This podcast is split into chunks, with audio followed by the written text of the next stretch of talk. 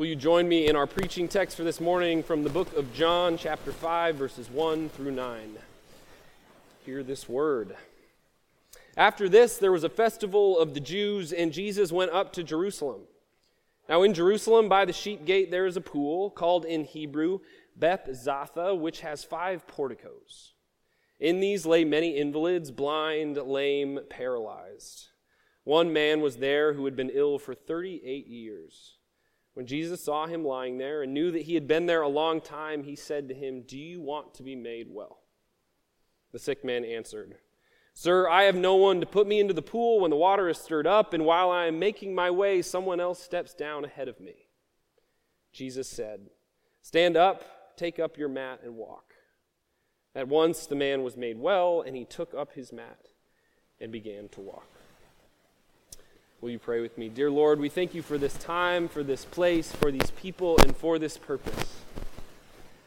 May you guide whatever words, whatever things we need to hear, whatever actions we take this week.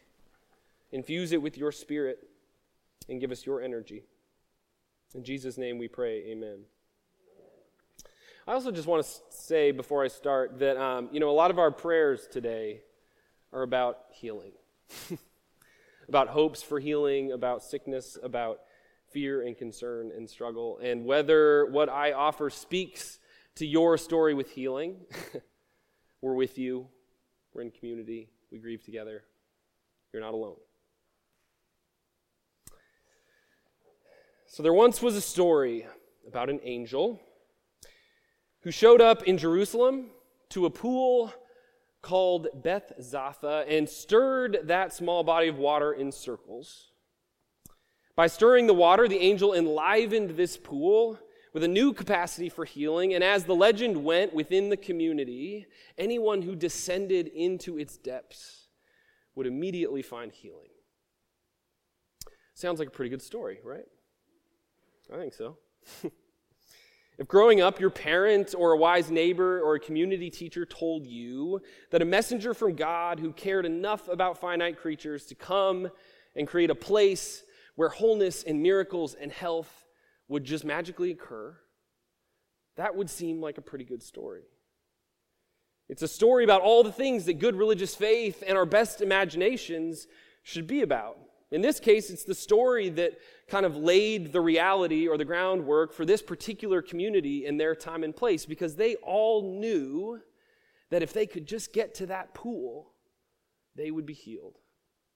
If they could arrive right after someone may have walked ahead of them and stirred it around a little bit, whatever was ailing them, they would be healed from. But then we get to the Gospel of John. This no longer becomes just kind of a cultural narrative or myth it becomes a part of the Jesus story, and we run into a problem. Because not everyone has access to the healing power in the pool. For 38 years, we're told an ill man who is physically limited enough that he needs help just scooting himself close enough to the lip of the water in order to maybe slip in is denied his opportunity for health, for transformation, Again and again, he's denied because he's just slightly less able to insert himself in that space as the person that keeps stepping in front of him every time he gets close. Sometimes I read this story and I wonder who are the people that keep stepping in front of this man? And I, it's possible that there are other sick folks that really needed healing just as much as he did, people that maybe couldn't walk for themselves or maybe didn't have anyone to help them or no one to stir the water before they got there. But we also know that when humans find a remedy in the world, like maybe a magical pool like this, a remedy that can solve the deepest problems or the deepest sicknesses or the hardest pain, sometimes it's actually the privileged and most advantaged folks that get access to it first. Maybe we think about something like a healthcare system that's so expensive that those that are deeply, deeply struggling can't even participate. Maybe we think about pharmaceutical drug prices that get higher and higher as the scarcity gets more and more intense. Maybe we think about a yoga studio that guarantees kind of spiritual enlightenment and emotional relaxation as long as you pay the thousands of dollars that it costs to participate, or all the organic and healthy foods that we can get at Whole Foods but cost about as much as my first car did. Right? I guess what I'm saying is it wouldn't surprise me if the individuals that get in front of this man and keep him from getting into the pool didn't do so because they were ill, but because they were seeking immortality in some way. Because they had enough money that they could pay for someone to follow them down every single day to that pool, stir it up right before they got in, and avoid any potential for difficulty and struggle that they may have walked into that day while a paralyzed man sat on the side of the road for 38 years and waited patiently for his turn. One could argue when you read this text that no one in this entire community needed the healing balm of that water more than that man. First off, because of his physical limitations and his suffering, but also because, as a lot of commentators will say, common views of the time viewed this paralyzed man's sickness as a sign that God was judging him for his sin. Even if he was healed one day, he would always be viewed by everyone in that community as the healed paralytic that for 38 years sat on the side of the road because of something he did one time long ago. This is the thing. For me, as I was getting into this text over the past week, it became pretty clear that this story is not just about Jesus doing another miracle. And that's not to say the miraculous piece isn't important. But it's to get, say that we get a number of miracle stories in the scriptures. And so in this case, when I read it, the miracle felt more like a detail than the main point. Even though we're tempted to interpret scriptures in a way that focus on the stuff that breaks the laws of science or, or transforms the natural laws in our world, and so we think about something like being healed from cancer or from paralysis or from some kind of physical deficiency, what makes this healing story unique is that the writer is trying to show us why Jesus felt the need to heal this man.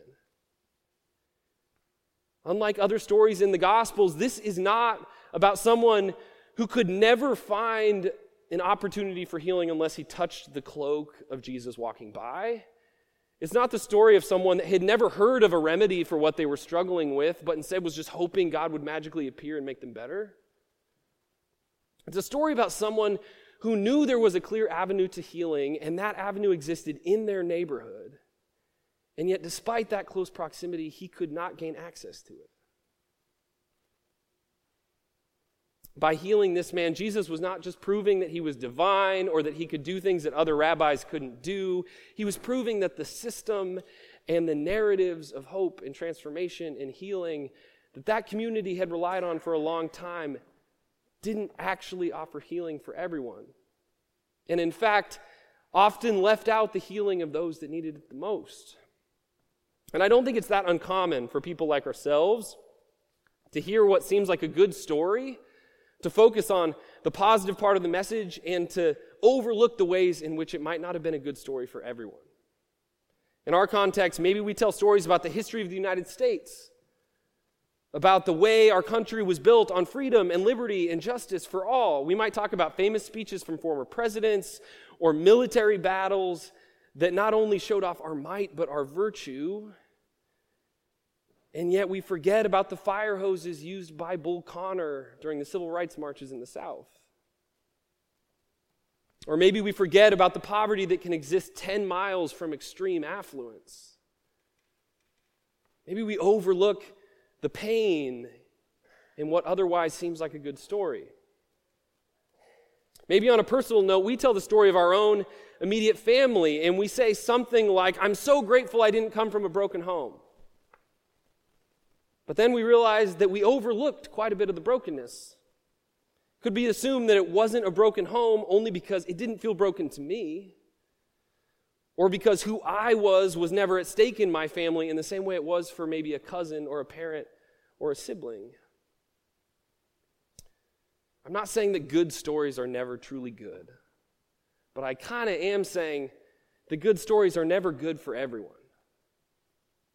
And for those of us that identify as Christian, and for those of us that use the language of the good news of the gospel, we need to be interrogating whether our interpretation of good news is only good for a very, very small group of people.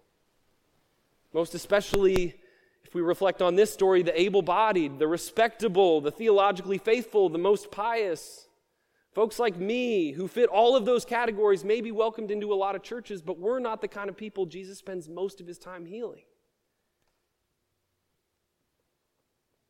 Many of us grew up in Christian churches from our childhood on, and obviously each church is different. Our experiences and our stories aren't necessarily going to mesh, but I'm going to guess that there was a common experience that many of us had, which is we grew up relating to the story of Jesus, reading those scriptures, hearing about it from authoritative sources in our lives, and then we had to have almost this age of accountability where we figured out how is this Jesus figure going to be significant to me in my life.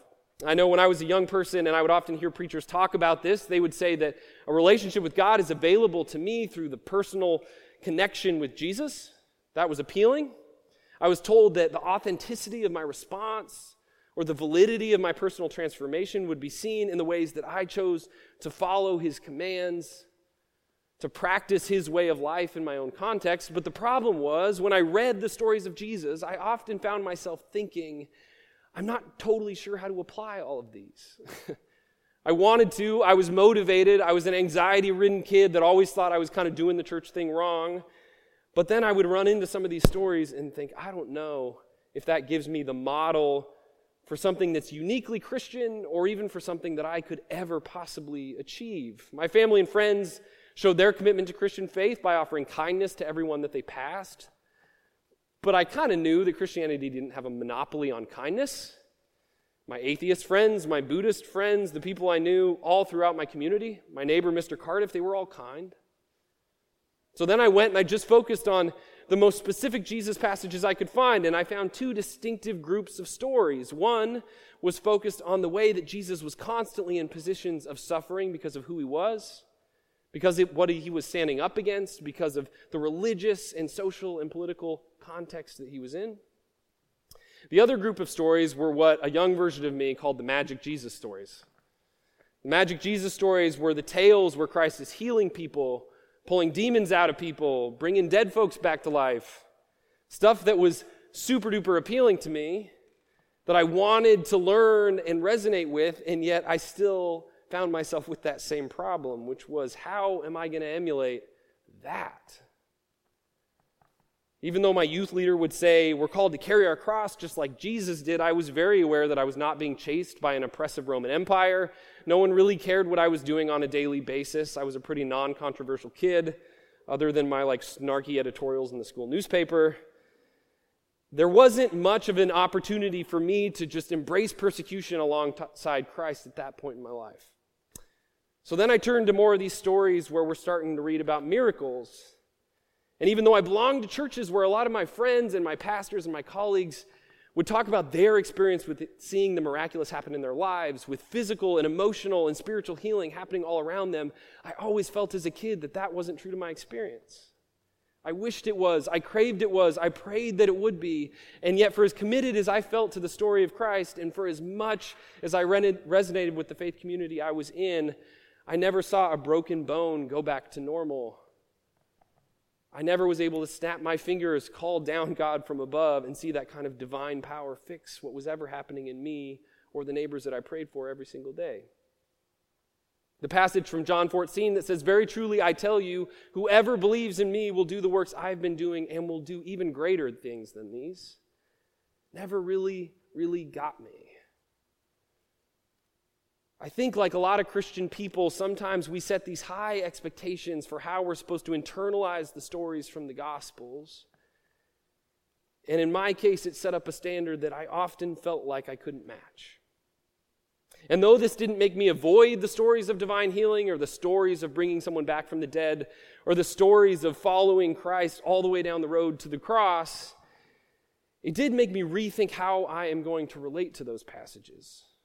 What are we supposed to take away from a story like the one that we're reading today? If I can't guarantee that I'm going to walk out this door past someone who's been suffering on the side of town and be able to heal them with a prayer. I think the story of Jesus and the man by the pool in John chapter 5 is one of those opportunities where we can reconsider what everyday faithfulness looks like for us. How we can be agents of healing even when we're waiting for that miracle to occur. We can practice this everyday faithfulness not only by performing miracles, but by telling the world and telling the church when our stories of hope and our stories of transformation are only healing some of us.